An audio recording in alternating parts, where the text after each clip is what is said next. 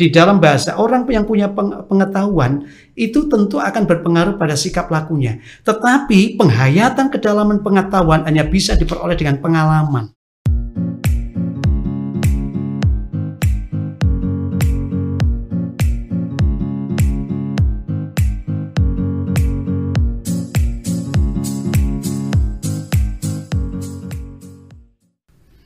Assalamualaikum warahmatullahi wabarakatuh.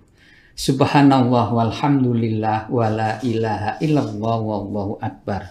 Allahumma sholli ala Muhammad wa ala alihi wa ashabihi ajmain. Sobat Jembermu, apa kabar? Tetap sehat, tetap semangat dan tetap ceria. Kata orang, muda itu menanam dan nanti di masa tua akan memanen. Maka keberhasilan itu sebetulnya di usia muda dan sekali lagi di usia tua akan panen apa yang kita perbuat. Sobat Jembermu, masih kita lanjutkan tentang pengkaderan di perserikatan kita Muhammadiyah. Masih tetap bersama Bapak Ketua BDM Ustadz Kusno Assalamualaikum warahmatullahi wabarakatuh. Waalaikumsalam warahmatullahi wabarakatuh. Sehat, tetap sehat, tetap semangat Ustadz ya. Alhamdulillah, sehat, semangat. Alhamdulillah. Kita lanjutkan ini okay. bagian yang kedua ya. Kita tetap bicara tentang pengkaderan. Ini bagaimana Muhammadiyah itu bisa 100 tahun lebih dan itu tetap eksis, tetap maju. Padahal tidak sedikit organisasi lain itu yang belum sampai dua abad sudah bahasa COVID-nya sudah terkapar. Maka sebetulnya bagaimanakah model pengkaderan yang ada di Perserikatan Muhammadiyah, Ustadz? Iya. Jadi kalau spiritnya tentu hanya dua aja yang pokok. Yang pertama adalah keikhlasan di dalam uh, melayani, karena kita berorganisasi itu melayani. Yang kedua tertib di dalam menegakkan norma dan tunduk pada nilai yang dikembangkan dalam berorganisasi yang nanti akan uh, bisa menjadi uh, budaya organisasi ya dalam persyarikatan kita itu. Nah, terkait dengan budaya organisasi untuk uh, kaderisasi ini, ini sangat luar biasa di Muhammadiyah itu sebenarnya. Walaupun uh, ada juga sih yang merasa bahwa uh, proses kaderisasi itu kesannya masih belum optimal ya masih kurang masih ya orang yang orang yang cerdas selalu bisa untuk mengevaluasi. Tetapi paling tidak uh, saya mencatat ada dua model di dalam uh, perkaderan yang ada di Muhammadiyah ini. Yang pertama saya menyebutnya sebagai model perkaderan struktural. Ya, struktural itu tentu melalui jejaring daripada persyarikatan. Mulai dari pusat, kemudian wilayah, kemudian daerah, kemudian urtum, ya, lalu pada amal usaha atau lembaga yang yang ada itu. Semua bergerak memberikan apa? Memberikan uh, proses pewarisan nilai kepada generasi muda itu melalui ragam kegiatan formal. Ya, ragam kegiatan formal.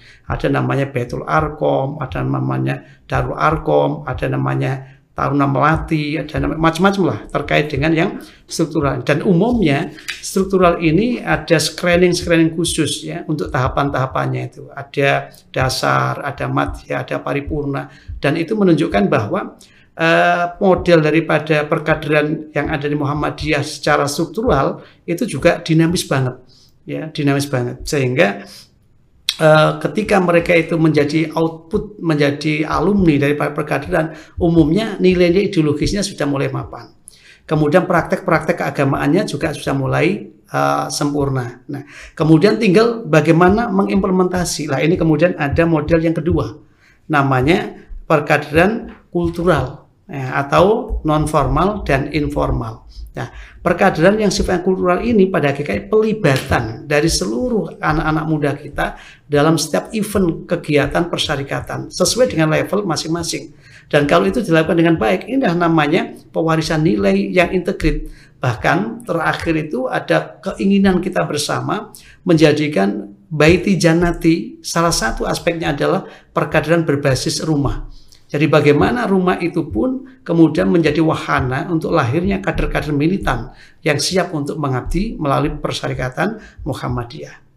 Jadi ada aspek kultural, aspek lingkungan, aspek keluarga sehingga bahwa nilai-nilai Islam, nilai-nilai kemuhammadiyah itu bisa terinternalisasi. Tapi begini Ustadz, eh, saya merasakan, eh, saya juga kader ya, bukan mantan kader, kader dan sekarang masih, masih kader ya, berkader. karena masih muda terus. ini ada uh, ini yang kadang-kadang satu ada yang tetap fanatik. Ya, saya IPM loh, yeah. tidak mau masuk pemuda. Saya NA loh, tidak mau masuk Aisyah. Sehingga ada apa fanatisme sektoral yeah. kalau kita mengatakan dalam global itu fanatisme sektoral supaya IPM tetap IPM, setelah IMM tetap IMM. Padahal tatkala kita masuk di Muhammadiyah, ya sudah lebur dari satu untuk mengembangkan organisasi kita, mulai dari PRM sampai ke pimpinan pusat. Ustadz, ayo, gimana cara memecahkan iya. itu? Uh, sebenarnya kita eh, nikmat-nikmat uh, saja ya dengan pandangan-pandangan seperti itu. Artinya apa? Orang yang membangun budaya organisasi persarikatan tidak sekedar organisasi, tetapi sebuah gerakan. Walaupun dia misalkan punya komitmen tinggi kepada uh, urtum yang pernah membesarkan dia, katakan dia di IPM, pokoknya yeah. saya akan bergerak di IPM, sampai tua saya IPM, tidak apa-apa, silahkan, tidak harus pindah kepada or, apa organisasi atau jenjang yang lebih tinggi. Mulai saya lahir sampai saya mati pokoknya saya diranting. Silakan. Tidak harus kemudian ke cabang atau ke iya. daerah. Tidak harus. Kenapa? Karena budaya organisasi yang ditanam oleh Muhammadiyah yang tadi saya sebut minimal dua tadi itu, iya. yakni ikhlas mengabdi, di dalam berorganisasi dan tertib di dalam menjunjung tinggi menegakkan norma nilai yang ada dalam Muhammadiyah itu sudah cukup sebagai satu kekuatan yang merekat di posisi mana pun dia ada itu tidak ketinggalan dan tidak kehilangan kekaderannya itu. Jadi sepanjang oke okay lah dia fanatik di IPM pemuda, tetapi tatkala tetap ikhlas, tertib pada norma dan tunduk pada kaidah tidak ada masalah. Tidak ada masalah. Itu kader militan ya. ya. Saya mempunyai yang seperti itu ya. Sekarang dalam unsur pimpinan ya, ini aja. Ya. Itu ada nampak ketika disebut IPM gregetnya luar biasa. pokoknya saya dulu dari IPM, pokoknya IPM harus sampai ada namanya IPM Reborn. Bagaimana untuk membangkitkan nostalgia era 80-an yang alumni-alumni IPM itu. Itu tidak keliru, tidak salah. Kenapa? Karena esensi dalam proses perkaderan itu adalah bagaimana nilai-nilai bermuhammadiyah terwariskan dengan tepat. Nah, yang salah itu ketika menganggap bahwa saya kader IPM lalu berbeda nilai norma gitu yeah. dengan saya kader IMM. Ah itu berarti proses perkaderannya perlu diluruskan ya. Kalau sudah bicara seperti itu, kadang-kadang saya sendiri juga timbul ego. Kita ini adalah alumni asrama remaja takwa. Ini tidak terasa muncul di situ. Tetapi saya kira kalau memang itu tetap dibingkai keikhlasan, tertib norma, tertib organisasi, tetap akan memberikan dinamisasi kemajuan kepada Muhammadiyah itu. Ustadz, ya. saya itu juga merasakan bahwa saya itu pengkaderan kultural, hmm. kultural Uh, saya sering menceritakan kepada anak-anak muda, saya ini di kader di Muhammadiyah itu kasar ngomong saya pengkaderan kuli. Yeah. Jadi kalau bapak-bapak punya gawe ikut, ibu-ibu Aisyah punya gawe ikut, ya sudah pokoknya dapat nasi bungkus sudah alhamdulillah. Nah, tetapi apa yang seperti itu di zaman itu kan tidak boleh buat ukuran untuk pengkaderan zaman sekarang. Ustadz sekalipun tetap kultural, tetapi model bagaimana yang sesuai dengan kekinian, milenial. Iya, makanya kita itu kan sudah punya putusan namanya gerakan jamaah dan dakwah jamaah. Yang kemudian pada akhir putusan muktamar disebut dengan dakwah komunitas. Jadi dakwah komunitas ini sebuah alternatif yang diberikan oleh persyarikatan karena merespon terhadap dinamika uh, kader-kader yang berkembang pada saat ini. Sehingga tidak boleh ada arogansi, egoisme gitu. Kenapa? Ketika dia mengatakan aku yang paling Muhammadiyah berarti menegasi terhadap yang lain sebagai yang Muhammadiyah. Dan itu kita tidak ingin untuk terjadi dalam kehidupan bermuhammadiyah. Kenapa? Di dalam bermuhammadiyah itu semua diberi peluang yang besar untuk bisa mengoptimalkan potensi dirinya dan kemudian mengaktualisasi dalam peran-peran organisasinya. Nah, makanya tadi misalkan uh, Pak Heri merasa bahwa uh, lahir dari kader kultural, kemudian saya juga lahir dari kader kultural. Justru ketika kita melihat uh, apakah yang dulu itu tidak lebih lemah dari kalau sekarang dikelola lebih baik lagi. Sebenarnya kalau kita mengikuti tren yang berkembang, kemudian kita mengikuti putusan-putusan dari uh, organisasi kita, lebih dari cukup dan madai untuk menampung semua itu. Artinya, ketika kita merasa kultural dan pelibatan terhadap aktivitas itu memang jauh lebih mengena di dalam bahasa orang yang punya pengetahuan itu tentu akan berpengaruh pada sikap lakunya. Tetapi penghayatan kedalaman pengetahuan hanya bisa diperoleh dengan pengalaman. Makanya kemudian ada istilah bahwa pengalaman itu guru terbaik untuk melakukan perubahan dalam kehidupan seorang. Nah, maka itu ketika pengalaman itu apakah alami, natural atau by design di dalam pelibatan itu ada yang menyuruh kemudian diperankan ini kamu sekarang jadi panitia ini besok di posisi anggota sekarang di posisi sekretaris terus terusnya. Atau kita terlalu formal kadang-kala sekarang dilatih dalam bentuk pelibatan yang penting ikut. Kemudian nanti dikembangkan ada peran anggota. Kemudian berikutnya peran jadi uh, sekretaris peran jadi ketua, peran jadi bendara. Begitu sudah sampai pada yang harian, sekretaris bendara, kemudian ketua, turun lagi menjadi anggota. Ini hal yang biasa dalam proses perkaderan. Sehingga itu bisa meluruhkan egois sektoral tadi itu, Pak. Nah. Betul. Bapak Din Samsudin dulu itu pucuk pimpinan pusat Muhammadiyah. Sekarang insya Allah tetap jadi ketua ranting. Dan itu tidak masalah Itulah indahnya di dalam Muhammadiyah. Mungkin tidak ditemui di dalam organisasi lain. Ustadz, saya ya. tertarik dengan kata-kata penghayatan. Ya, penghayatan itu kira-kira adalah proses mengamati, merasakan, menganalisa, mendengar, melihat, kemudian ada proses sosialisasi, internalisasi uh, apa yang ada di dalam Muhammadiyah itu.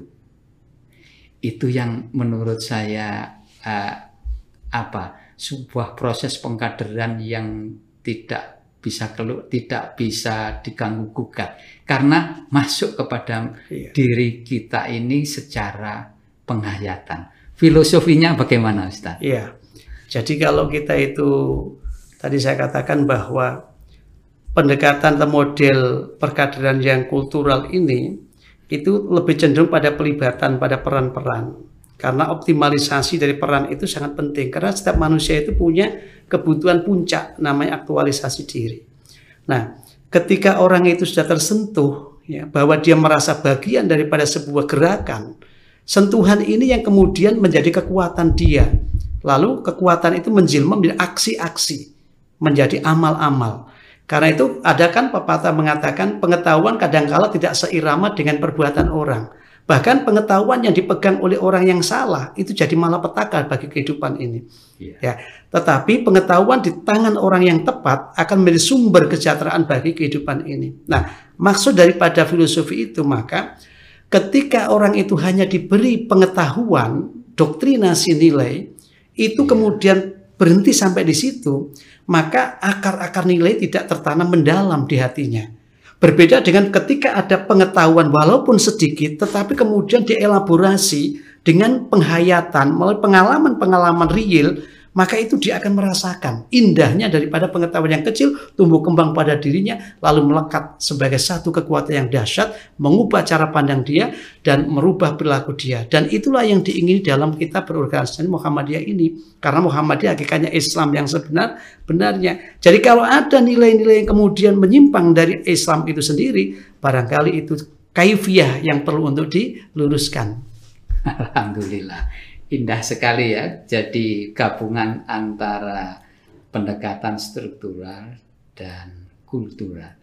Sehingga secara kultural itu masuk pada jasad hidup kita ini secara struktural kita berlatih untuk bagaimana menempatkan, bagaimana membagi peran dan sebagainya dan akhirnya menjadi apa seorang kader yang betul-betul sebagai pelangsung, pelanjut dan penyempurna. Ustadz, ya. sampai kepada ujung pertemuan kita. Ada kata kunci Ustadz, silahkan. Ya, kata kuncinya tadi saya katakan di awal bahwa uh, ingin menjadi kader ya harus mengkaderkan diri. Kemudian berusaha untuk memahami nilai-nilai dan norma yang sedang dikembangkan dalam sebuah organisasi. Maka akan lahir namanya komitmen. Ketika komitmen itu lahir akibat kedekatan tadi, kedekatan emosinya dengan organisasinya, maka apa pun yang ia kerjakan selalu akan ia gunakan untuk melayani organisasi itu. Sehingga tidak terjadi begitu menjadi orang yang sudah masuk kategori ring kader justru menjadi kader semua jadi karon-karon gitu ya. Nah ini nggak terjadi. Oleh karena itu mari sekali lagi spirit ikhlas tadi itu dan spirit tertib menjadi kata kunci. Di mana kita akan membawa diri kita sebagai kader, di situ harus kita pegangi dua hal itu. Ustadz, ya. terima kasih. Lain hari kita lanjutkan. Sobat Jembermu, berani menjadi kader, harus berani belajar. Berani menjadi kader harus ikhlas. Berani menjadi kader harus berkemajuan. Fastabiqul khairat. Wassalamualaikum warahmatullahi wabarakatuh.